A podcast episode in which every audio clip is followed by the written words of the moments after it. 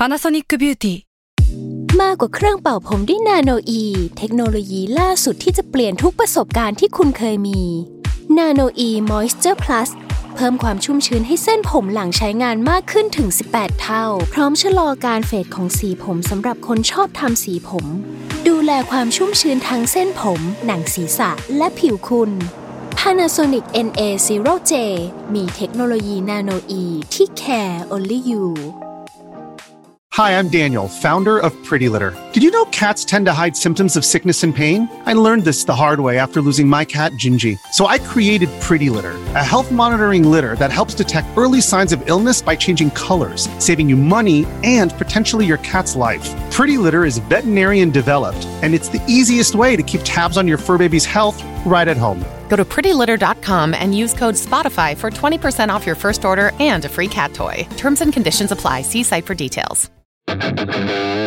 Salmon Podcast มัน สด อร่อย ทฤษฎีสมคบคิดเรื่องลึกลับ สัตว์ประหลาดฆาตกรรม ความลี้ลับที่หาสาเหตุไม่ได้ เรื่องเล่าจากเคสจริงที่น่ากลัวกว่า fiction สวัสดีครับ ผมยศมันประพงศ์ผมธัญวัฒน์อิพุดม นี่คือรายการ Untitled Case สวัสดีครับ สวัสดีครับ ยินดีต้อนรับเข้าสู่รายการ Untitled Case episode ที่ 26 ครับผม ครับผม วันนี้เรามาอยู่กันใน theme snuff film ครับอะพี่อธิบายก่อนเลย snuff film นี่คืคุณโยนอะไรมาให้ผมนี่แหละ snuff film เหรอ เออ snuff film แล้วว่ามันแบ่งนิยามยากเออแต่ถ้าแบ่งประเภทอะจะเข้าใจง่ายขึ้นอะฮะ snuff film มันแบ่งเป็นสองแบบใหญ่ๆอะอะฮะแบบแรกคือ real snuff film อะก็คือแบบมีคนตายจริงไปถ่ายทำเหตุฆาตกรรมที่มีคนตายจริงๆอะฮะๆมีการข่มขืนมีความอ่ารุนแรง ที่ทำให้คนตายจริง ๆอะอ่าอ่าอันนี้คือ real snuff film รวมไปถึงการฆ่าตัวตายด้วยป่ะพี่ใช่ป่ะเกี่ยวเกี่ยวเกี่ยวอ่าก็คือมีการตายเกิดขึ้นในใช่ในในหนังในหนังเรื่องนั้นในอ่าฮะในการถ่ายครั้งนั้นน่ะอ่าอ่าอันนี้คือของจริงอ่า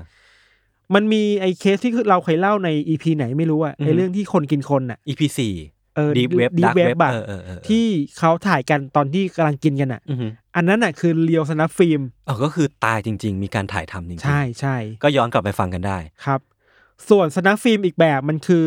เฟกสนับฟิล์มอะครับอ่าฮะถ่ายทำเพื่อจำลองทำเงินเออเพื่อทำเงินเพื่อทำเป็นหนังอะแต่เป็นการจำลองการฆาตกรรมใช่ไหมใช่พี่ใช่ยกตัวอย่างไหมยกตัวอย่างเช่น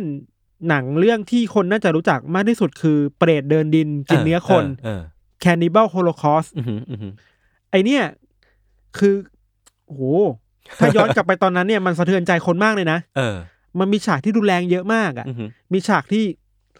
สร้างความสะเทือนใจเยอะ อืมจนบางคนคิดว่ามันเป็นเรื่องจริงเว้ยอืมอืมก็เลยแบบมีมีขั้นแบบ เอ้ยไปฟ้องร้องอะให้อ่าให้แบบเลิกฉายอะอ่าฮะพอคิดว่ามีคนตายจริงๆอะเออแต่สุดท้ายคือก็คือหนังเออหรือว่าอีกเรื่องหนึ่งกีเนียพิกอะขเอองอญี่ปุ่นอะที่อันนี้ขึ้นมันชื่อเป็นเรื่องซีความโหดมากเป็นอะซีรีส์เลยใช่ไหมมีหลายภาคมากอ่าๆฮะครับ อันนี้ถ้าใครสนใจก็ลองไปหาดูได้ แต่อ่าต้องทำใจก่อนนะครับ แต่เราจะไม่แปะลิงก์เราเองก็กลัวใช่ สรุปคือว่ามีสองแบบอ่าฮะเรียวกับเฟกเออ โอเค โอเค ของเรานี่จะเป็นยังไงเดี๋ยวมาฟังกัน วันนี้ผมเริ่มก่อน ครับ ผมต้องออกตัวไว้ก่อนเลยเว้ยพี่ แล้วก็บอกทุกๆคนไว้เลยว่าตัวผมเองอะ ไม่ใช่คนที่ชื่นชอบในสนับฟิล์มสักเท่าไหร่ ไม่กล้าดูกลัว ก็คือแบบว่าแทบจะไม่เคยเปิดดูเลยด้วยซ้ำอะ เคยครับเคยดูผ่านตาก็แบบว่าไปนอนบ้านเพื่อนแล้วก็อ่า เปิดดูอ่าการไอกินเนียพิกเนี่ยแหละ จริงเหรอรู้สึกจะเป็น เป็นเรื่อง flowers เป็นตอนที่สองของเฮ้ยตอนนั้นโหดมากเลยนะ เออ แล้วผมก็ไม่ไม่เอาอีกเลย รู้สึกว่าไม่เอาแล้วไม่เอาอีกแล้ว ขอออกจากเส้นทางนี้ดีกว่า ตอนที่จะมาทำไอ้ไอ้ไอ้ตอนเนี้ย episode เนี้ยที่จะเล่าเล่าเล่าเรื่อง snuff film เนี่ยอืม ผมก็ไป research มา ว่ามันพอจะมี snuff film แบบไหนบ้างไหมที่ผมพอจะไปทำการบ้านมาได้ แล้วก็อืม พอจะมาเล่าให้ทุกคนฟังได้ ก็ไปเจอเรื่องนี้ไว้พี่ มันเป็นเรื่องที่ชื่อว่า The Road Movie มันเป็นหนังโรงเลยนะ ที่แบบเข้าโรงเลย เข้าเข้าในโรงเมื่อปีประมาณ 2016 ครับ เป็นผู้กำกับชาวรัสเซีย ชื่อว่าดิมิทรีคาลาสนิคอฟ คือหนังเนี่ยมันเป็นการดำเนินเรื่องด้วยกล้องหน้าของรถทั้งเรื่องเลยเว้ย มันเป็น documentary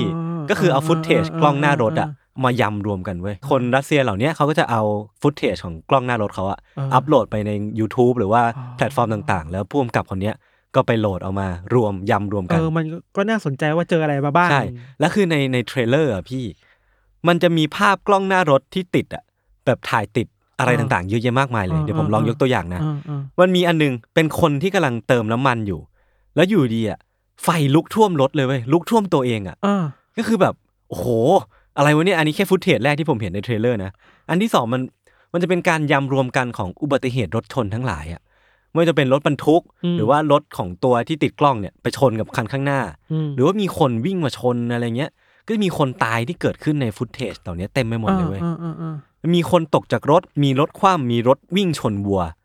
ชนหมีคือเพทุกราะอว่าย่างเลยนะรัสเซียเนี่ยรัสเซียเป็นประเทศที่หมีโด่งดังมากเออเออเออก็จะมีฟุตเทจของเจ้าของรถเนี่ยที่วิ่งขับไปขับไล่หมีวิ่งที่วิ่งหนีอยู่ชนหรือว่าหมีเหรอหรือว่ามีชนวัวชนเออเออเออชนหมีนี่ไม่แน่ใจแต่มีชนวัวแน่นอนเออเออหรือแม้กระทั่งว่า ดูดูอยู่อะพี่มันจะมีแบบฟุตเทจที่รถคันเนี้ย พุ่งชนรั้วแล้วก็ตกลงไปในน้ำอะ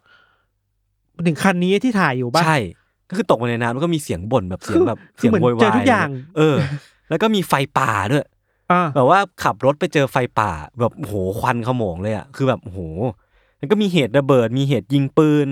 มีรถถังผ่านหน้าครับ เรียกได้ว่าเป็น snuff film ได้ไหมพี่ ผมว่าอย่างเงี้ยมันมีคนตายเกิดขึ้นมันในของกล้องจริงป่ะของจริงเป็น real snuff film จริง ๆ เลยอะ แล้วมันถ่ายฉายจริงๆเหรอ ฉายจริง มีนักข่าวเข้าไปดูเอามารีวิว เขาน่าจะเป็นของจริงแหละ ใช่ ก็จะเป็น real snuff film แหละ เออเออ แล้วก็แบบว่ามันมี footage ที่ค่อนข้างสะเทือนใจอ่าก็คือแบบว่า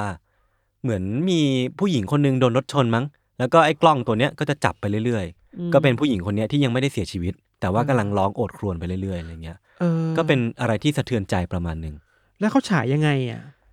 ไม่แน่ใจเหมือนกัน คืออ่าเขาก็อ่าเข้าไปก็ไปดูในโรงกันนะเออมันก็มีแบบให้โหลดตามไอจูนอเมซอนแต่ว่าอ่าที่ผมอะไม่ได้โฟกัสเรื่องเนี้ย เพราะว่าผมหาดูไม่ได้เว้ยอ่าก็เลยไม่กล้าที่จะเอามาเล่ามันให้ทุกพูคดนฟัยางกใช่ แล้วก็ผมพยายามหาดูแล้ว จะจะซื้อแล้วเมื่อวาน มันมีให้ซื้อในไอจูนอยู่อ่าแต่ปรากฏว่าในใน Apple ID ของไทยแลนด์อะไม่อ่าสามารถเข้าถึงคอนเทนต์นี้ได้อ่น่าจะโดนแบนในประเทศไทยอะพี่ อาจจะถูกจำกัดเอาไว้สำหรับอืมบางประเทศอืมเท่านั้นเนาะ ใช่ใช่ แต่ว่า ผมก็ไปเจออีกเรื่องหนึ่งที่น่าสนใจ นี่อีกอะไม่แพ้กันเว้ย คือผมมาชอบชอบคอนเซปต์ของการที่ว่ามันเป็น real snuff film เออที่ถูกถ่ายทำโดยเทคโนโลยีอะไรพวกเนี้ยอืมผมก็เลยไปเอาเอาคอนเซปต์เนี้ยไป search ต่อเว้ย ผมก็ไปเจอเรื่องของ snuff film ในชีวิตจริง ผมต้องเกริ่นก่อนว่าในแพลตฟอร์มออนไลน์อะพี่อืมมันจะเป็นแพลตฟอร์มที่คนมาแลกเปลี่ยนความคิดเห็นกันอืมแลกเปลี่ยนรูปภาพกันอืมรวมไปถึงแลกเปลี่ยนวิดีโอซึ่งกันและกันอ่าซึ่งในวิดีโอเหล่านั้นน่ะ มันก็มีบางส่วนที่ที่เป็นเป็น snuff film ด้วยอ่าแล้วก็เคสที่ผมเอามาเล่าวันเนี้ยก็คือsnuff film ที่อยู่ในแพลตฟอร์มออนไลน์ที่เรียกว่า Facebook เนี่ยแหละ ที่หาได้ใน Facebook เหรอ ใช่ใช่เชี่ยคือมันเป็นคลิปคลิปหนึ่งเว้ยพี่เป็นคลิปที่ดังมาก มันเป็นคลิปที่โพสต์ในเมื่อวันที่ 16 เมษายนปี 2017 โอ้ยไม่นานนี่เองนะ ใช่ ในคลิปอะเป็นภาพจากกล้องหลังของชายคนหนึ่งที่ เป็นลักษณะมือนึงอะถือมือถือไปด้วยอ่าแล้วก็ขับรถไปอ่าคือเมื่อคลิปเริ่มต้นอะพี่เขาก็พูดขึ้นมาว่า เจอคนที่อยากฆ่าแล้วไอ้แก่คนนั้นอะ ที่ยืนเดินอยู่ข้างๆถนนอะอ่าอ่เขาพูดเสร็จใช่ไหมเขาก็เปิดประตูลงไปเว้ยอ่าแล้วเขาก็เดินมุ่งหน้าไปที่คนแก่คนนั้นอะอ่าเป็นคนแก่ผิวดำแบบแก่แล้วเจ็ดสิบกว่า พี่อืมดูจากในคลิปอะก็กำลังเดินถือถุงพลาสติก ดูท่าว่าน่าจะเดินกลับมาจากตลาดอะไรเงี้ยอืม ผู้ชายคนเนี้ยที่เป็นคนถือกล้องอะก็เดินเข้าไปคุยกับเขาว่า รู้จักคุณชื่อจอยเลนไหมอืมพูดชื่อจอยเลนออกมาสิ พอคนแก่คนเนี้ย พูดออกมาว่าจอยเลนอะเขาก็สวนกลับไปทันทีเลยเว้ยว่ารู้จักเธอไหมรู้จักจอยเลนไหมเธอนั่นแหละ คือสาเหตุที่ทำให้สิ่งเนี้ยกำลังจะเกิดขึ้นกับคุณอืมเขาพูดเสร็จปุ๊บอะเขาก็พกปืนขึ้นมายิงหัวของชายแก่คนนั้นอะ เสียชีวิตคาที่เลยเว้ยแล้วถูกถ่ายทอดผ่านไอ้กล้องอันใช่นั้นเนี่ย ไอ้กล้องตัวเนี้ยก็บันทึกเหตุการณ์ทุกอย่างไว้หมดอ่เขาถือกล้องมาอย่างเงี้ย อีกมือหนึ่งอ่าอ่ามือซ้ายถือกล้องมือขวาถือปืน แล้วยิงให้ยิงเข้าไปห็นที่หัว เขาเห็นเหตุการณ์ทั้งหมดเห็นอ่าแล้วก็พอยิงเข้าไปอะ ชายแก่คนนั้นอะก็ล้มลงไปอ่าล้มตึงลงไป แล้วก็นอนแน่นิ่งอยู่งั้นอยู่ที่พื้น ชายคนเนี้ยก็ไม่ได้มีทีท่าตื่นกลัวอะไร ไม่ได้มีทีท่าว่าแบบรู้สึกผิดกับเหตุการณ์ที่เกิดขึ้น ก็เดินกลับไปขึ้นรถ แล้วก็จบวิดีโอไว้ตรงนั้น แล้วก็มาเผยแพร่ต่อเหรอ แล้วเขาก็เอาวิดีโอนั้นอะที่เขาถ่ายทำอะอ่าอัปโหลดลงไปบน Facebook ของส่วนตัวเขาเว้ยกลายเป็นไววิดีโอที่ไวรัลคนเข้ามาดูเยอะแยะมากมายอ่าเป็นหมื่นเป็นแสนคนอ่าแต่ว่า Facebook ตอนนั้นก็ยังไม่ได้ทำอะไร ใช่กับใช่ไอ้วิใช่ดีโออันใช่นี้ใช่เนอะใช่คือดีเทลอะพี่มันน่ากลัวมาก ๆ เลยพี่คือผมก็ไปหาวิดีโอดูมานะ ซึ่งมันก็สะเทือนใจอะเออคือชายแก่คนนั้นอะ เมื่อตอนที่ชายที่ถือกล้องอะ ควักปืนขึ้นมาอืมแก พยายามเอามือปัดป้องแล้วอะแบบว่าอ่าแบบขอร้องอะโนโนโนคือสัญสัญชาตญาณคนเวลาเห็นปืนก็ต้องกลัวอยู่แล้วเนอะใช่คือคือท่าทางแกดูน่ากลัวมากอะอ่าอ่าอ่าแต่สุดท้ายชายคนนี้ก็ไม่ได้มีทีท่าหวั่นวิตกอะไรกับความกลัวของชายแก่คนนี้ แล้วก็ยิงเข้าไปแบบนัดเดียวจอดไปเลยอ่าก็คือ อือหือใจต้องได้อะ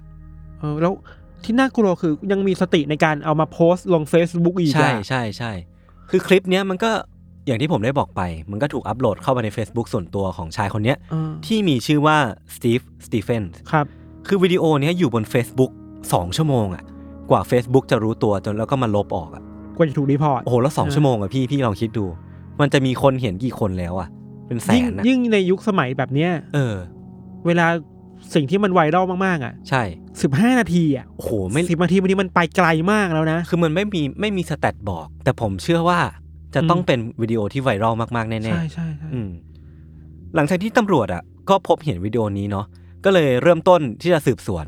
ก็ดูจาก location ตรงนั้นอืมดูว่าตรงเนี้ยมันน่าจะเป็นตรงไหน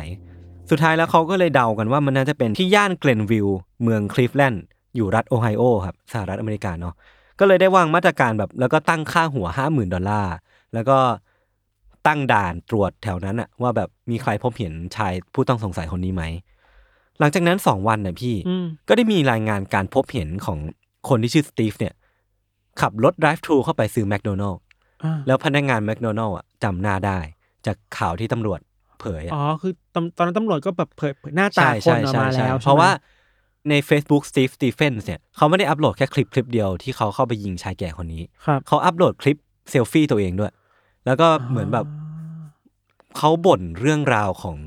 ชีวิตเขาอะแล้วก็เหมือน เขาทะเลาะกับแฟนสาวหรือว่าอะไรอย่างเงี้ยพี่เขาก็บ่นแล้วก็อัพคลิปลง Facebook อ่าก็เลยมีหน้าหน้าตาของเขาอะถูกเผยแพร่ออกมาในสู่สาธารณชนด้วย มันคือ digital footprint แหละเนาะใช่ใช่ใช่แล้วก็พนักงานแม็กคนเนี้ยก็จำหน้าได้ก็เลยโทรแจ้งตำรวจ แล้วก็ใช้วิธีในการล่อซื้อดึงเวลาเขาไว้ ก็บอกว่าเฟรนช์ฟรายของคุณยังทอดไม่เสร็จนะกรุณารอแป๊บหนึ่งนะที่ฟังเป็น mission เลยนะเออเออเออเออแล้วก็ชายคนเนี้ยเหมือนหลงกลแป๊บหนึ่งเว้ยเออ แต่อยู่ดีก็เหมือนรู้สึกตัวได้ว่าไอเนี่ยน่าจะเป็นแผนของพนักงานแมคโดนัลด์และก็ตำรวจ ก็เลยขับรถหนีออกไป แต่ปรากฏว่าตำรวจก็สามารถขับรถไล่กวดตามทันอืมแล้วก็จนมุม พอจนมุมเสร็จปุ๊บอะเขาก็ควักปืนขึ้นมา ยิงเข้าไปที่หัวของตัวเองจนเสียชีวิต แต่คราวเนี้ยไม่ได้ถ่ายทอดสดใช่ไม่ได้ไลฟ์ใช่อะไรใช่ไหมโอเคแต่เขาฆ่าตัวตายเพื่อหนีความผิด หนีเรื่องราวอะไรก็ตามที่เขาพบเจอมาในชีวิตอ่าอ่าอืมอ่าซึ่งพอมาดูจริง ๆ แล้วอะพี่ ตำรวจอะก็ออกมาบอกว่าพอสืบสวนแล้วอะสตีฟกับชายแก่คนนั้นอะที่มีชื่อว่าโรเบิร์ตกอดวินอะอืมไม่ได้รู้จักกันด้วยซ้ำอะคือไม่ได้มีปมหลังไม่ได้มีภูมิหลังอะไรเกี่ยวข้องกัน เป็นคนแปลกหน้ากันเอมาอใช่กันมาใช่หไม่รู้จักไม่ได้มี connection เชื่อมถึงกันเลยอ่าอ่าอ่าและชื่อจอยเลนที่คุณสตีฟพูดถึงเนี่ยก็คือชื่อแฟนสาวปัจจุบันของเขา ที่กำลังมีปัญหากันอยู่ แล้วมันลงอารมณ์กับคนอื่นใช่นี่เหรอ คุณสตีฟ คุณโรเบิร์ต กอดวินเนี่ยก็คือกลายเป็นเหยื่ออารมณ์แบบสุ่มของนายสตีฟเนี่ยแหละที่กำลังหงุดหงิดแฟนสาวอยู่อะโคตรแย่เลยเนาะเออ คือกลายเป็นว่าโซเชียลมีเดียมันทำให้มีพื้นที่อืมสำหรับ snuff film เหล่านี้เต็มไปหมดเลย แล้วเป็นบางทีอาจจะเป็น real time snuff film เอด้วยอซ้ำอะใช่ พูดถึง real time snuff film คือผมก็เอา concept เนี้ยไป search ต่อเว้ยเออว่ามันมี execution ไหนไหมเออในใน Facebook หรือว่าแพลตฟอร์มต่าง ๆ อะ ที่มันสามารถเผยแพร่ความโหดร้าย ความ violence ออกไปเออเออหรือว่าเออเออความเป็น snuff film ออกไปได้อีกอ่ามันคือเรื่องของ live streaming เว้ย ใช่ใช่มันมีการ live streaming snuff film ด้วย ในปี 2016อะพี่ มันมีเคสเคสหนึ่งเป็นการ live stream ครับข่มขืนแล้วก็ทำร้ายร่างกายอ่าออกอากาศสดทางแพลตฟอร์มที่มีชื่อว่า Periscope อ่ามัมันเป็นแพลตฟอร์ม live streaming ชื่อดังขอก็งอดัเมงริอยู่กานะเออ ครับคือวิดีโอเนี้ย live streaming เนี้ยมันดำเนินการโดยหญิงสาวอายุ 18 ปี ที่มีชื่อว่ามารีนากับชายหนุ่มอีกคนหนึ่งอายุ 29 ปี ชื่อว่าเรมอนครับ คือสองคนเนี้ยร่วมมือกันข่มขืนเพื่อนสาวของมารีนาเว้ยคือคุณเรมอนเนี่ยก็ทำการข่มขืนเพื่อนคนนี้ไป อ่าส่วนคุณมารีนาก็ยืนอยู่ข้างๆเว้ยนั่งอยู่ข้างๆถือกล้อง แล้วก็หัวเราะคิกคัก อ่าไปกับจำนวนไลค์ที่มันเพิ่มขึ้นไปเรื่อยๆอะเชี่ยน่ากลัว ก็คือ เธอดูมีความสุขอะแล้วคุณเรมอนเนี่ยก็เหมือนใช้ประโยชน์จากความหิวไลค์ของคุณมารีนาอ่าในการชักชวนเธอให้มาทำอะไรแบบนี้เว้ยเออมันดึงเอาด้านมืดในใจคนเออออกมาได้เออเยอะเออมากเลยเนาะและกลายเป็นว่าพอมีคนเข้ามาให้ความสนใจ มีคนเข้ามาแจกไลค์ก็กลายเป็นว่าเป็นแรงจูงใจที่ทำให้เหตุการณ์อย่างนี้มันเกิดขึ้นต่อเออคือด้วยตัว snuff film ตัวมันเองอะอืมก็น่ากลัวอยู่แล้วแหละ ใช่ พอมันถูกนำมาวางอยู่บนแพลตฟอร์มออนไลน์อย่างเงี้ยอืม ความแพร่กระจาย ความมี reaction จากเออคนดูเอออ่อะมันทำให้สถานการณ์มันไปไหนก็ได้เหมือนกันนะเออ ซึ่งคือน่ากลัวกว่าเดิมอีกเรียกได้ว่าการทำหนังหรือการทำ content อะไรสักอย่างอะพี่อืม snuff film ก็ถือเป็นหนึ่งในนั้นอืมแล้วการทำอะไรพวกนี้ออกมา สิ่งที่ต้องการมันคือเรื่องของฟีดแบ็กมันคือเรื่องของผลตอบรับอะ แล้วอะไรก็ตามที่มันได้ผลตอบรับที่มันรวดเร็วหรือว่าเห็นอืมอืมเห็นได้ชัดแล้วมันเยอะมากอะไรเงี้ยอืมอืมอืมมันก็กลายเป็นว่าเป็นแรงจูงใจที่ทำให้คนคนหนึ่งมันตัดสินใจทำสิ่งนี้ขึ้นมา ไปกระตุ้นอะไรเออในใจคนได้ด้วยเหมือนกันใช่เนอะมันมีอีกเคสหนึ่งของฝรั่งเศสไว้ยพี่ครับเป็นหญิงสาวคนหนึ่งไลฟ์สดบ่นเรื่องความเครียดอ่าแล้วก็เธอก็พูดถึงเรื่องการฆ่าตัวตายในไลฟ์ครั้งเนี้ยซึ่งชาวเน็ตเนี่ยก็มีส่วนสำคัญ เพราะว่าชาวเน็ตที่เข้ามาดูไลฟ์สดครั้งเนี้ยของเธอ ก็ยุยงเว้ย มบอกว่าฆ่าตัวตายเลยสิ รออะไรล่ะ พูดทำไมอะทำเลยน่ากวจนกลายเป็นว่า เธอก็ทำการฆ่าตัวตายจริงๆโดยการโดดเข้าไปให้รถไฟทับ ในขณะที่กำลังไลฟ์อยู่ ไลฟ์ผ่านมือถืออันนี้น่าจะไลฟ์ผ่าน Facebook หรือว่าอะไรสักอย่างพี่อ่าอ่าก็คือมันเป็นการไลฟ์สดฆ่าตัวตายจริง ๆ อีกแล้วอะแล้วมีคนเห็น แบบโอ้โหเรียลไทม์กี่แล้วมีคนความก็ไม่เห็นรู้มาอะตลอดเวลา ใช่ น่ากลัวน่ากลัว ของไทยก็มีเหมือนกันนะ ในปีอ่าอ่าอ่า2017 ที่ผ่านมา ครับ 24 เมษายนวันที่ 24 เมษายน มันเป็นการไลฟ์สดของพ่อลูกคู่หนึ่งเว้ย ในคลิปมันเป็นภาพของพ่ออะครับที่ใช้เชือกผูกคอลูกอ่าแล้วก็เชือกผูกคอตัวเองอ่าแล้วก็โยนลูกลงไปจากขื่อขื่อเพดาน ให้ลูกเสียชีวิตก่อน ซึ่งลูกอะก็กรีดร้องโวยวายเว้ยทรมาน แต่ตัวพ่อก็ไม่ได้สนใจอะไรครับ สุดท้ายตัวเองก็โดดลงมาฆ่าตัวตายพร้อมกันในขณะที่กำลังตั้งกล้องไลฟ์อยู่ใน Facebook อ่าโหดร้ายเนาะเออ มันมันมีเคสหนึ่งของไทยด้วยเหมือนกันอะเราคิดถึงเมื่อหลายปีที่แล้วอะอือฮึ เป็นผู้หญิงคนหนึ่งมานะครับ เขาอือฮึ ปีนขึ้นไปบนเสาส่งสัญญาณ ครับ แล้วก็ผูกคอตายอะ อืม แล้วเราจำได้เลยว่าวันนั้นน่ะ มีบางสำนักข่าวที่ไปไลฟ์รายงานสดอะอ๋อ แล้วเห็นว่าอืม เขาผูกคอตายลงมา เออ มันจำภาพมันได้เลยว่าเชี่ยเออว่ะถ้าอย่างนั้นถ้าตามนิยามนี้อะอันนี้ก็คือสนับฟิล์มนี่คือสนับฟิล์มของจริงใช่ แต่ถูกเผยแพร่ผ่านสื่อมวลชนอะ เออ ซึ่งต้องตั้งคำถามหลายอย่างมากเลยโหมันต้องตั้งคำถามว่าแบบเอ้ยสนับฟิล์มมันเป็นเรื่องที่ควรจะเผยแพร่ให้คนทั่วไปดูใช่ได้ง่ายใช่ขนาดนี้เลยเหรใช่อใช่และในการเป็นสื่อมวลชนเองอะ การเผยแพร่ฟุตเทจของการตายของใครสักคนอะอืมมันถูกต้องแล้วเหรอหรืนอกว่จากการเคารพตัว ผู้เสียชีวิตแล้วอะครอบครัวเขาครอบครัวเขาอีก แล้วก็เออคนดูอีกอะเออคนดูมันไม่ได้มีจิตใจเท่ากันทุกคนอะใช่บางคนรับได้บางคนใช่รับไม่ไหวเนาะมันก็มีสื่อมวลชนหลายเจ้าอะพี่ที่มักจะถ่ายทอดสด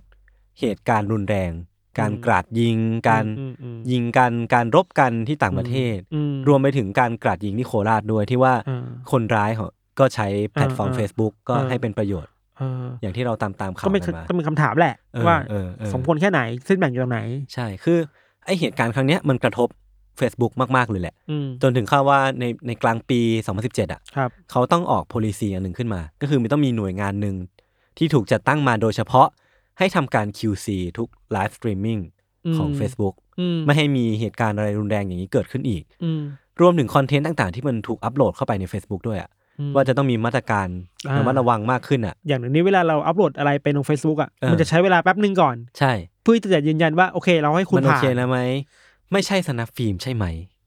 ซึ่งบางทีดูยากเนอะเออเออ AI เออออาจจะตรวจจับยากอะใช่ใช่คนเองต้องมาช่วยกัน report detect เออมันอะ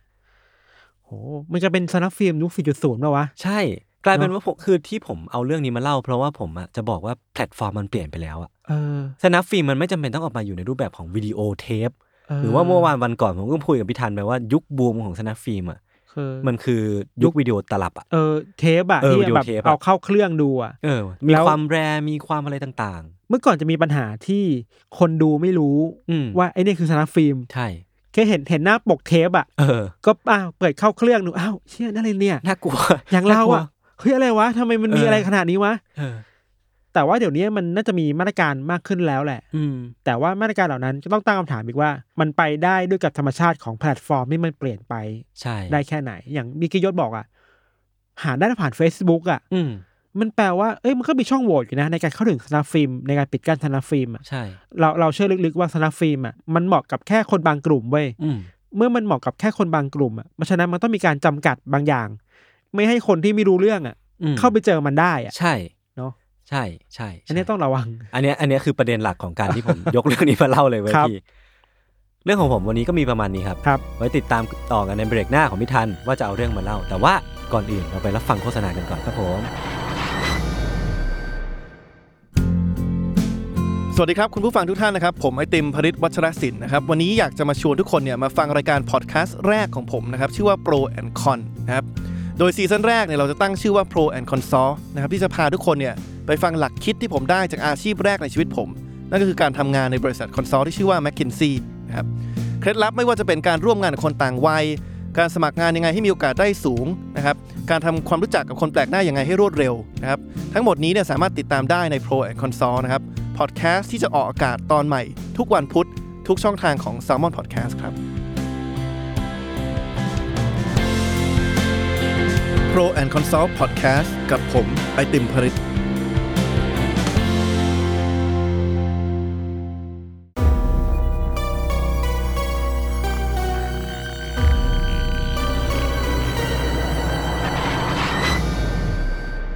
โอเคครับ กลับมาในเบรกนี้นะครับ กับเรื่องของเราครับ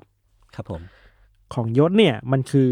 เรียวสแนปฟิล์มถูกปะใช่ ของเราเนี่ยยังไม่บอกดีกว่า อ่าอะไว้เดากัน ฟังไปแล้วก็เดาไป เรื่องของเราเนี่ยมันเกิดขึ้นในประเทศเดนมาร์กครับ ครับผม ตั้งต้นอย่างนี้ก่อนว่าตัวละครสำคัญของเรื่องนี้เนี่ย เป็นผู้ชายคนหนึ่ง เขาชื่อว่าปีเตอร์แมสเซนอือหือแมสเซนเนี่ยครับเขาเป็นทั้งวิศวกรเป็นนักธุรกิจที่สำคัญคือเป็นคนที่ชอบประดิษฐ์สิ่งต่างๆอะ Iron Man ปะเนี่ย ไม่ใช่ไม่ใช่ใช่ไหมเออแต่จะมองภาพเป็นแบบนั้นก็ได้อะเออคือเขาเคยประดิษฐ์จรวดเว้ยอืมที่พยายามจะขึ้นไปบนอวกาศให้ได้อะ โอ้ยอันนี้ไม่เล่นแล้วนะ เออ แต่ว่าผลงานที่เขาจริงจังมาก ๆ อีกอันหนึ่งอะ คือการสร้างเรือดำน้ำเฮ้ย แล้วมันเป็นเรือดำน้ำแบบที่ literally เรือดำน้ำมายศ ก็คือดำน้ำได้ลึกจริงๆได้ลึกใช่จไหม ริง ๆ ลงไปได้จริง โอ้โห ๆ มีคนเข้าไปอยู่ได้จริงๆอะ โอ้โหด้วยโปรไฟล์แบบเนี้ยครับ คุณแมสเซนก็เลยเป็นคนที่ถูกจับจ้องจากสังคมเดนมาร์กค่อนข้างเยอะ ว่าเอ้ยคนนี้เก่งเป็นมีแบบภาพลักษณ์ของเป็น นักประดิษฐ์อะเลโอนาร์โด ดาวินชียุคใหม่อะไรอย่างเป็เงี้นยหรอ The Innovator อะอ่าฮะดูเป็นนักประดิษฐ์อะอือหืออะไรเงี้ยครับ มันมีช่วงที่เขา peak ๆมากเลยนะ อย่างเช่น บางครั้งอะชอบมีสื่อมาสัมภาษณ์คุณแมสเซนบ่อยๆอะอย่างเรือดำน้ำที่เขาสร้างขึ้นมาเนี่ย ก็มีคนสนใจเยอะ มีคนมา สอบถามข้อมูลอยากเข้าไปเขาก็พาไปดูตามปกติแบบคนดังอะเนาะ พอมาในปี 2008 อะเขาก็ยืนยันว่าไอ้เรือดำน้ำของเขาเนี่ยมันสามารถใช้งานได้จริงๆเว้ยอืม แล้วเขาตั้งชื่อมันว่า UC3 Nautilus อันเตโตเคสไม่ใช่ไม่ใช่ โอเค นี่เราชอบเพราะว่ามันยูซีนั่นแหละครับ ซึ่งด้วยความที่เขาเป็นคนเชี่ยวชาญสิ่งเหล่าเนี้ยที่มันสามารถทำงานได้จริงๆอะอย่างที่เราบอกไปทำให้เขาอะ ค่อนข้างดังเว้ยเคยมีสารคดีเรื่องหนึ่งเคยมาสำรวจชีวิตเขาด้วยซ้ำอะอืมว่าคุณเป็นยังไงคุณเป็นแบบทำไมคุณสนใจจรวดสนใจเรือดำน้ำอะไรอย่างเงี้ยครับ แต่ว่าถึงเขาจะเป็นคนแบบนั้นอะอย่างที่เราเห็นแบบหน้าฉากว่าไอ้เป็นนักประดิษฐ์เป็นไอรอนแมนอะอืมแต่ข้างหลังชีวิตของแมสเซนน่ะเขาก็เป็นคนคนหนึ่งที่ชอบสนับฟิล์มมากเลยเว้ยอืมอืมมีด้านมืดของชีวิตมีด้านมืดของตัวเอง มีการรวมกลุ่มกับเพื่อนไปปาร์ตี้เซ็กส์อะอืมแล้วเป็นเซ็กส์ที่ค่อนข้างหวือหวาอืมมีอันหนึงที่เราไปเจอมาคือว่าเขากับเพื่อนชอบไปงานงานหนึ่งที่ทุกคนแต่งตัวเป็น mermaid อะอ่าฮะเป็นนางเงือกอะอ่าฮะ แต่ไม่รู้ทำอะไรต่อนะเออ แต่มันขึ้นชื่อว่าเป็นปาร์ตี้เซ็กส์อะก็อะคิดดีไม่ได้หรอก เออ เออ แต่ก็แบบนั้นอะอ่าฮะมีอ่าฮะมีความวิดเวียนมีความหวือหวาพอสมควรนะครับอืมโอเค กลับมาที่ตัวคุณแมสเซนเนาะ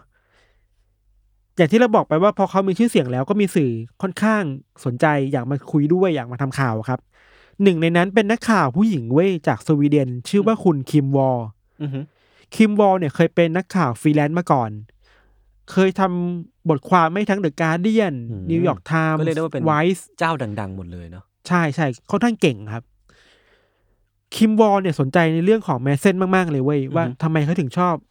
จรวดชอบเรือดำน้ำอะอืมเธอเลยเดินทางมาที่แมสเซนอาศัยอยู่ในประเทศเดนมาร์กครับเพื่อมามาตื้ออะอืมอืมว่าเอ้ยขอสัมภาษณ์ได้ไหมขอทำ content หน่อยเออขอ content หน่อยอยากลงไปเรือดำน้ำอืม ตื้ออยู่พอสักพักหนึ่งอะพอมาถึงวันที่ 10 สิงหาคมปี 2017 ครับ คุณแมสเซนก็เท็กซ์มาบอกคิมวอลว่าอืมเอ้ย เราโอเคแล้วนะอืมอืมเดี๋ยวมาพบกันที่นี่อืมเดี๋ยวเราไปลงเรือดำน้ำด้วยกันอืมถ้าเราเป็นนักข่าวแล้วก็ยินดีแล้วก็ดีใจอะ ก็ได้เฮ้ยทำคอนเทนต์ได้ subject ที่เราต้องการเออแล้ว แล้วเขาอ่าฮะยินดีสะพาเราไปดูในที่ที่ exclusive ด้วยครับแล้วผมถามงี้ดีกว่า คุณคิมบอลตอนนั้นน่ะ รู้เรื่องการทำสนับฟิล์มไม่รู้ไม่รู้ใช่ไหม รู้แค่ว่าเนี่ยเป็น innovator อะอ่าเป็นนักประดิษฐ์ที่น่าสนใจ อ่าอ่าโอเค เราจำได้ว่าข้อมูลที่เราไปหามา คิมวอลกับแมสเซนน่ะพบเจอกันตอนประมาณหัวค่ำอืมเพื่อลงไปเรือดำน้ำด้วยกันตอนหัวค่ำอืมแล้วก่อนหน้านั้นน่ะ คิมวอลกำลังแบบกินข้าวอยู่กับเพื่อนนะครับ เพื่อนก็รู้ตัวว่าโอเค เดี๋ยวคิมวอลจะหายไป สักพักคงกลับมา แต่ว่าพอมันผ่านไปทั้งคืนน่ะ เพื่อนก็ตกใจเว้ยว่า เขาไม่กลับมา เออ ก็สงสัยแล้วว่าเป็นอะไรเป็นห่วงน่ะอืมสุดท้ายแล้วเพื่อนของคิมวอลก็เลยไปแจ้งตำรวจอืมว่ามีคนหายไปนะอืมช่วยตามหาให้หน่อยครับ แต่ตอนนั้นก็ยังไม่มีใครเจอเลยครับยศอืมพอถึงตอนเช้าอะ ถึงจะเจออะอ๋อแต่ว่าเรื่องมันคือว่า ในเช้าวันนั้นน่ะเรือดำน้ำที่ทั้งสองคนไปด้วยกันน่ะอืมมันขึ้นมาบนฝั่งอีกครั้งนึงอะอืมอืมแต่คนที่ เปิดฝาออกมา มีแค่คนคนเดียวเว้ย เออ คือแมสเซนอ้าว แต่คิมบอลหายไปแล้วอะ หายไปเลยเหรอ ตำรวจเข้าไปหาในเรือดำน้ำก็ไม่เจอ เฮ้ย พื้นที่รอบๆก็ไม่เจอ เออ ไม่รู้ว่าคิมบอลนักข่าวคนนั้นหายไปไหนอะครับ เออ ก็ลงไปด้วยกันไม่ใช่เหรอ ใช่ไหมเออ หายไปทั้งคืนน่ะโอ้ย แล้วเรือดำน้ำมัน เออเออฟังต่อฟังต่อเลยอะตำรวจก็ถามแมสเซนว่าเธอหายไปไหน ในตอนแรกแมสเซนก็อ้างว่า เธอป่วย อืม เขาเลยพาเธอมาส่งที่ฝั่ง อืมตั้งแต่เมื่อคืนแล้ว อ่าแต่ว่ามันก็ไม่เมคเซนน่ะ เออ แล้วจะกลับลงไปอีกทำไมอะไรใช่แล้วถ้ากลับมาจริง เพื่อนก็ต้องเจอแล้วสิ ใช่มันอ้างไปเรื่อยครับ อืมอืมแต่ว่าตำรวจก็ทำอะไรต่อไม่ได้เว้ยอืมเพราะว่าข้อมูลมีแค่นั้นน่ะ อืม หลักฐานก็ยังไม่ชัดเจน อืม พยานก็เห็นน้อยเนี่ยครับ พอเวลาผ่านไปสักประมาณเดือนหนึ่งอะครับ โหก็นานอยู่เหมือนกันนะ ตำรวจก็ได้รับรายงานว่า มีข้อมูลชิ้นใหม่ ที่เกิดขึ้นแถวๆชายหาดครับ ที่ทั้งสองคนลงไปเนี่ย คือว่าในวันวันนั้นน่ะ มีชาวบ้านคนหนึ่งเดินทางอยู่แถวๆริมชายฝั่งริมชายฝั่งแล้วกันเนาะเขาไปพบกับชิ้นส่วนร่างกายมนุษย์ท่อนหนึ่งอะเออ ที่มาลอยเกยตื้นอยู่ตรงแถวๆนั้นน่ะเออ พอตำรวจไปค้นหาไปตรวจสอบก็พบว่าเนี่ยคือคีมวอลมันคือชิ้นส่วนตรงไหนอะเป็นครึ่งบนของร่างกาย แต่ไม่มีหัวนะ โอเคแล้วเหรอคือไปตรวจ DNA แล้วอะ มายืนยันได้ว่านี่คือคิมบอลจริงจริงๆอืมๆนี่คือครั้งแรกเว้ย อืมอืมอีกประมาณเดือนหนึ่งเดือนหรือว่าหลายวันหลังจากนั้นนะครับตำรวจก็พบสิ่งอื่นมากขึ้น ครับ เช่น พบแขนอืมท่อนแขนอะอืมลอยมาบนน้ำด้วยเหมือนกันชายฝั่งเดียวกันชายฝั่งเดียวกันใกล้ๆกัน อ่าท่อนขาอืมครึ่งล่างของของร่างกายอะค่อยๆมา รวมถึงศีรษะของคิมวอลอะเออสุดท้ายคือ เออนั่นคือคิมวอลจริง ๆอะที่ถูกหั่นเป็นชิ้นๆน่ะแล้วมันเกยตื้นให้เห็นน่ะอืมพอมันเป็นแบบนี้คดีมันเลยใหญ่ขึ้นแหละอืมันไม่ใช่แค่คนหายตัวแล้วอะมันคือการฆาตกรรม มันคือคดีฆาตกรรมอาจฆาตจะกรเป็นฆาตกรรมหั่นศพ ใช่ แล้วแน่นอนว่าผู้ต้องสงสัยเบอร์หนึ่งอะอืมก็ต้องเป็นแมสเซนเว้ยใช่เพราะแมสเซนเป็นคนสุดท้ายที่เจอคิมวอลครับอ่าฮะตำรวจก็ไปซักถามไปเรื่อยๆแล้วพอเอาเรื่องนี้ไปชั้นศาลน่ะ ไอความน่ากลัวหลังจากนั้นน่ะ มันมากขึ้นเรื่อยๆว่ะยศอืมไอข้อมูลที่เราไปเจอมาคือว่าสิ่งที่แมสเซนทำนะ คือว่า เขาตั้งใจจะพาคิมบอลอะลงไปฆ่าในเรือดำน้ำตั้งแต่แรกเห็นแล้วอะอ้าวตั้งแต่ที่รู้ว่ามีนักข่าวโทรมา เออ เขาตั้งใจจะเอาเธออะอือฮึลงไปฆ่าแล้วอะแต่ก็บ่ายเบี่ยง เล่นตัว อ่า เล่นตัวไว้ก่อน วางแผนมาอย่างดีอะอ่าฮะนอกจากนั้นนะเขายังเตรียมการ เช่น เตรียมมีดอือฮึเตรียมเลื่อยอะอืมเอามาไว้กับตัวตั้งแต่แรกแล้วอะแสดงว่าคิดจะฆ่าหันศพอยู่แล้ว ใช่อืมสิ่งที่ทำคือว่า แมนเซนพอพาคิมบอลลงไปในเรือดำน้ำแล้วว่าอยู่ใต้น้ำอะอืมแมนเซนวางยาเธออะอือฮึหลังจากนั้นก็ทารุณเธอต่อเนี่ยครับ ตามรายงานของตำรวจคือว่า เธอถูกแทงมากกว่าสิบครั้งอะโอ้โหจนเสียชีวิตอะ แล้วเธอก็เสียชีวิตในเรือดำน้ำอือฮึ หลังจากนั้นแมนเซนก็บรรจงหั่นศพของคิมวอลเป็นชิ้นๆน่ะ ตามที่ได้ไปลอยเกิดขึ้นเออที่ชายฝั่ง บางชิ้นก็ใส่ในถุงพลาสติก แล้วก็ไปทิ้งไว้ตามจุดต่างๆ ในน้ำนั้นนะครับ อืมเราคิดว่านี่น่ากลัวแล้วเนาะมันมีมากกว่านั้นอีกเว้ย อืม ในชั้นศาลน่ะมีการเบิกพยานมา เราไม่แน่ใจว่าเป็นคดีที่อายการส่งฟ้องหรือว่ามีทนายนะ อืมแต่ว่าฝั่งตรงข้ามของแมสเซนน่ะ อืมไปเบิกพยานมาคนหนึ่งไว้เป็นผู้หญิง อืม เธอบอกว่า ก่อนหน้าที่จะเกิดเหตุการณ์ฆ่าคิมวอลครับ ผู้หญิงคนเนี้ยที่เป็นนิรนามนะครับ เธอเคยถูกแมสเซนน่ะ ชวนให้ลงเรือดำน้ำก่อนหน้านั้นแล้วอะเออสองวันก่อนหน้านั้นอ่าฮะแล้วแมสเซนถามเธอว่า เธอสนใจอยากทำ snuff film หรือเปล่า อืม อืมอืมเอ้ยมันแปลว่าแมสเซนมีความสนใจในเออ snuff film แล้วอยากทำ snuff film เออของตัวเองกับผู้หญิงในเรือดำน้ำซึ่งตั้งแต่เธอแรกแล้ว ซึ่ง เธอคนเนี้ยหญิงนิรนามคนนี้ปฏิก็เสธปฏิเสธไป เธอรอดไปอะ นั่นแปลว่า ถ้าเธอไปอะ เออ เธออาจจะเป็นเหยื่อคนแรกก็ได้นะอ่าฮะอ่าฮะหรือว่าผมตีความได้อีกแบบหนึ่งกับพี่ หรือว่าแมสเซนอะชวนคิมวอลแล้ว บอกว่าสนใจทำสนับฟิล์มไหม ก็เป็นไปได้ แต่ว่าคิมวอลกลับดันตอบแต่ว่าตกลเงื่อนเวลามันคือสองวันก่อนที่จะเกิดคดีฆาตกรรมคิมวอลไงอ่าฮะ มันแปลว่าแมสเซนอาจจะชวนได้ทั้งทั้งสองคนเลยหรือเปล่าอ่าฮะหรือชวนคิมวอลก่อนแล้วถูกปฏิเสธแล้วมาชวนนี้ทีหลังอะอืมอืมแต่ข้อเท็จจริงคือมันมีการชวนเกิดขึ้นอืมอืมอืมยังมีอีกว่ะอืมคือพอตำรวจไปค้นค้นบ้านค้นที่พักของแมสเซนนะครับอืมตำรวจไปเจอฮาร์ดดิสก์ลูกหนึ่ง ในนั้นน่ะ แมสเซนเก็บหนัง snuff film มาเยอะมากๆอะอ่าฮะมีทั้งหนังแนวที่ฆาตกรรมอืมหนัง real snuff film จริงๆที่เขา fake ทำ snuff film เองใช่ไหมไม่ใช่คือที่เขาไปโหลดมาครับอ๋อรวมถึงพวก snuff film สายที่ข่มขืนน่ะอืมคือข่มขืนผู้หญิงจริง ๆ อะอืมแมสเซนดูแบบนี้เยอะมากอะเก็บไว้ในอืมอืมฮาร์ดดิสก์อะอืมเขาสารภาพมาเพิ่มเติมเว้ยว่า พอทุกอย่างมันมัดตัวเขาอะอืมว่ามีพยานมาบอก ดิ้นไม่หลุดแล้วดิ้นดิ้นหลุดยากอะเขาสารภาพในชั้นศาลว่า เขาต้องการฆ่าเหยื่อ คือคิมวอลครับเพื่อ เพื่อเติมเต็ม sexual fantasy ของตัวเองอะอืมแล้ว sexual fantasy แบบเนี้ยมันเกิดขึ้นจาก snuff film ว่ะอืมอืมไอการที่เขาพาคิมวอลลงไปฆ่าในเรือดำน้ำอะ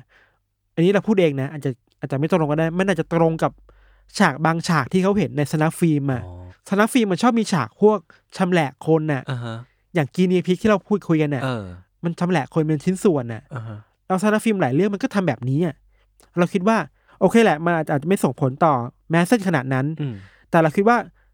ฉากบางฉากภาพบางภาพมันต้องแวบเข้ามาในหัวของแมสเซนบ้างแหละ ตอนที่เขากำลังกระทำจริง ๆ กับคุณคิมวอลใช่อ่าฮะยังมีข้อมูลที่ตำรวจไปเจออีกว่าก่อนหน้านั้นหนึ่งวันที่คิมวอลล์จะลงไปในเรือดำน้ำอะครับอืมแมดเซนไปค้นคำ keyword ต่างๆ ที่น่ากลัวมากในอินเทอร์เน็ตเว้ยเช่นอืม beheaded อะตัดหัวโอ้โห ทรกรรมอ่าฮะทารุณกรรม การทารุณผู้หญิงเออเออคือพอเอา keyword พวกเนี้ยมารวมกันน่ะ มันน่าจะสื่อได้ว่าแมดเซนวางแผนมาแล้วจริง ๆ แหละ ว่าอยากจะทำ snuff film อืมกับผู้หญิงคนหนึ่งอ่าเพื่อเติมเต็มแฟนตาซีที่เขาเคยมีจาก snuff film มาอีกทีนึงอะอ่าฮะมันคือ snuff film ซ้อน snuff film อะอืมแต่ว่ามันไม่สามารถมีหลักฐานมายืนยันได้นะ ว่าแมดเซนถ่าย snuff film กับคิมวอลล์จริง ๆ หรือเปล่าอะเออ แต่ที่แน่ๆคือว่า snuff film มันมีอิทธิพลต่อความคิดของแมดเซนไม่ทางไหนก็ทางหนึ่งเว้ยเรียกได้ว่าการเสพ snuff film อะอืมมีผลที่ทำให้เกิดเหตุการณ์นี้ขึ้น แต่ว่ามันจะไม่สามารถฟันธงได้ว่ามันคือต้นทางของการฆาตกรรมหรือเปล่า เพราะว่ามันก็จะมีปัจจัยอย่างอื่นเยอะแยะมากมายใช่ใช่อันนี้เราไม่สามารถยืนยันได้snuff film ก็เป็นแค่ เป็นแค่จิ๊กซอว์เออเออเรื่องเนี้ยมันมีหลายสกู๊ปที่ตั้งคำถามเว้ยว่า เวลาเราพูดถึงประเทศเดนมาร์กอะอืมเดนมาร์กเป็นเป็นประเทศในยุโรปที่ สงบอะอืมดูสงบแถบนะสภาพแกนลัดิกษเนณ์เวียนน่ะภาพลักษณ์คือแบบสงบ civilized ทุกคนแบบนิ่ง ๆ สบายเออๆกันน่ะ แต่ว่าเฮ้ยมันมีด้านมืดในจิตใจคนที่มันซ่อนอยู่แบบนี้ด้วยว่ะอืมอืมงั้นแปลว่าในเบื้องหน้าที่เราเห็นทุกคนมันสงบเงียบกันน่ะอืมแต่เราไม่สามารถรู้จักเบื้องหลังเขาได้เลยว่าเขาชอบอะไรเขาอืมอยากจะทำอะไรอยู่อะครับอืมแล้วสนับฟิล์มมันก็จะเป็นอีกปัจจัยหนึ่งในอีกหลายสิบปัจจัยก็ได้นะ ที่มันทริกเกอร์ให้คนอยากออกไปฆาตกรรมคนน่ะอืมแต่แน่นอนมันไม่ใช่ปัจจัยเดียวหรอกอืมมันมีปัจจัยอีกหลายอย่างที่ต้องคุยกันต่อไปอะ มันก็เหมือนอย่างที่พี่ทันบอกว่าสนับฟิล์มไม่ได้เหมาะกับทุกคน ไม่เหมาะไม่เหมาะกับทุกคน เออ แต่ว่ามันก็จะมีคนที่ชอบเสพแล้วก็ไม่ได้มีผลกระทบอะไรกับพฤติกรรมในชีวิตจริง เออ มันอยู่ที่วิจารณญาณ อย่างสมมุติเราเคยดูเรื่องประเดชเดินดินกินเนื้อคนนี่แหละ เออ โอเคเราดูแล้วเราเอาจะสยองอะ อืม แต่มันอาจจะมีบางคนก็ได้นะ ที่ดูแล้ว รู้สึกฟินอะ อืมเพราะทุกคนมันจิตใจไม่เหมือนกันไงอืมเพราะฉะนั้นไอการเข้าถึงสารบฟิล์มมันควรจะมีข้อจำกัดหรือเปล่า ใช่ ไม่ใช่ทุกคนเข้าถึงได้หรือ หรือว่าในอีกทางหนึ่งคือ ควรจำกัดแค่คนบางกลุ่มเท่านั้นที่อยากดูจริงๆได้เข้าถึงมันอะเออโหมันมีดีเบตหลายอย่างมากเลยใน snuff film อะครับ ใช่ผลกระทบกับมันอีกอะ อือฮึอันนี้ดีนะที่แมดเซนไม่ได้ฆ่าคนแล้วถ่ายออกมาให้คนดูจริง ๆอะหรืออาจจะถ่าย ที่เราไม่รู้ เออ มันมีอีกคดีหนึ่งเว้ยเราไปเจอมาที่ฟิลิปปินส์ครับ อือฮึมันเป็นฝรั่งแต่ไม่แน่ใจว่าสัญชาติอะไรครับ เป็นคนที่ค่อนข้างมีปัญหาด้านจิตใจอะและชอบทารุณกรรมเด็กอะ อือฮึผู้ชายคนเนี้ยถ่ายคลิปวิดีโออันหนึ่งอะแล้วเป็นภาพที่ให้ผู้หญิงวัยรุ่นคนหนึ่งมาทำร้ายเด็ก แล้วฆ่าเด็กกลางวิดีโออะอืมพอถ่ายเสร็จอะเขาอัพโหลดลงสมมติลงคลาสอันหนึ่งอะแล้วขายต่ออะอืม ไอข้อมูลที่เราไปเจอมาคือว่ามันมีคนพร้อมจะซื้อสิ่งเนี้ยเออต่อในทันทีเลยเว้ยเออใน deep web อะอ่าฮะเฮ้ยมันแปลว่ามันมีคนที่เป็นกลุ่มเป้าหมายของ snuff film อยู่จริง ๆ นะ ใช่เมื่อวานผมก็ไปดูในในกระทู้ของ reddit อันนึงอ่ามันมันตั้งคำถามที่น่าสนใจมากเลยว่า มันมีกลุ่ม market ที่รอคอย snuff film อยู่จริงๆใช่หรอ ซึ่งปรากฏว่ามันก็มีเว้ยพี่เออถ้ามันไม่มี demand มันก็ไม่มี supply ออกมา คืออย่างที่พี่ธันพูดเลยคือแบบทำ content ออกมาแล้วอะก็มีคนจ่อรอซื้อรอเสพทันทีอะเออนั่นแปลว่ามันมันก็มีกลุ่มคนที่ชอบในเรื่องนี้จริงสมมุติว่าเราเอา center คือเป็น snuff film อืม real snuff film นะๆอือฮึเราว่าปลายทางมันอะมันไปได้ทั้งคนที่พร้อมจะซื้อมัน อืมกับอีกทางหนึ่งคือคนที่อัพโหลดเองอะอืมก็ฟินในตัวเองว่าฉันได้เผยแพร่ผลงานของอืมตัวเองแล้วครับอือฮึมันเลยเป็นพื้นที่เทาๆมั้งนะเออมันไปเออมันเทาๆแบบ เอียงไปทางมืดหน่อยๆอะมันเหมือนว่าจะต้องมานั่งดีเบตกันว่า เราควรจะให้สิทธิเสรีภาพอิสระเสรีในการเออเสพคอนเทนต์กับคนเออหรือเปล่าเออเออเออหรือว่าเราควรจะทำให้มันเป็นสิ่งต้องห้ามใช่ใช่ไปอีกอันหนึ่งที่คนพูดถึงเยอะคือ เราไปเจอในบทความหนึ่งเวลาเขาพูดถึงจากคดีนี้แหละอือฮึมันเป็นบทความในน่าจะเป็นใน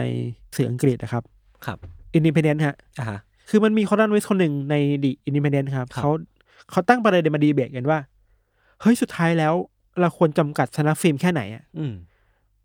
มันจะมีสายที่เป็น pro snuff film คิดว่าเฮ้ยคนทั่วไปดูยังไงอะก็ไม่ออกไปทำอะไรหรอก อืมมีจะมีน้อยคนเท่านั้นที่ลุกไปทำอะไรจริงๆอะใช่ มันเถียงอย่างนี้มาตลอดมันหาข้อจบไม่ได้อะ columnist คนนี้ไปเทียบกับเรื่องหนังโป๊อะอืมฉากข่มขืนในหนังโป๊อะอืมเขาเขาตั้งคำถามว่า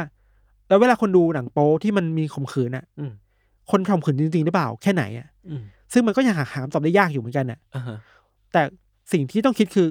แล้วจะจัดการยังไงกับมันน่ะในเมื่อมไม่หาคำตอบได้ยากว่านั่นสิมันทริกเกอร์คนได้แค่ไหนอะมันดูเป็นเรื่องที่ปัดปัดเจกมากเลยนะว่าโคตรแต่ปัจละเจกเลยแต่ละคนก็โอ้โหมีจุดทริกเกอร์ไม่เหมือนกันเออแล้วเราจะตั้งมาตรการเพื่อรองรับคนหมู่มากได้ยังไง เรื่องนี้ก็ท่าทางจะต้องถกเถียงกันไปอีกยาว ใช่ท่ามกลางสนับฟิล์มที่มัน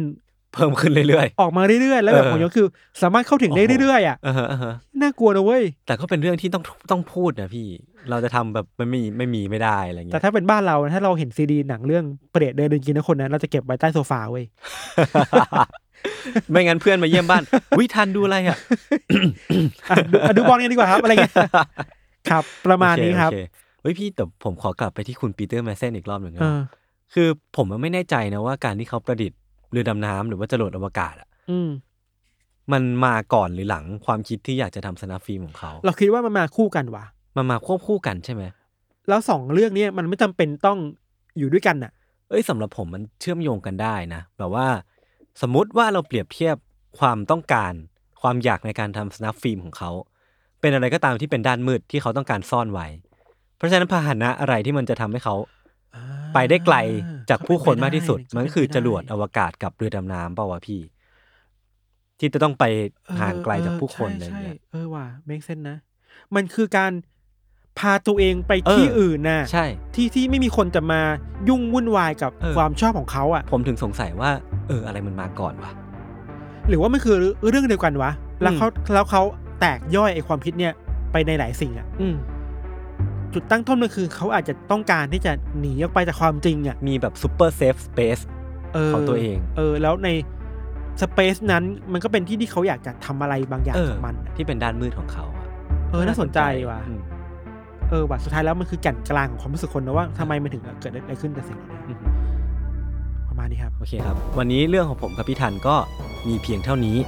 ติดตาม u n d e r t a l e Case ต่อได้ในอีพิโซดต่อๆไป ทุกช่องทางของ s ซ m o n Podcast เช่นเคยครับผม ครับ วันนี้ลาไปก่อน สวัสดีครับ สวัสดีครับ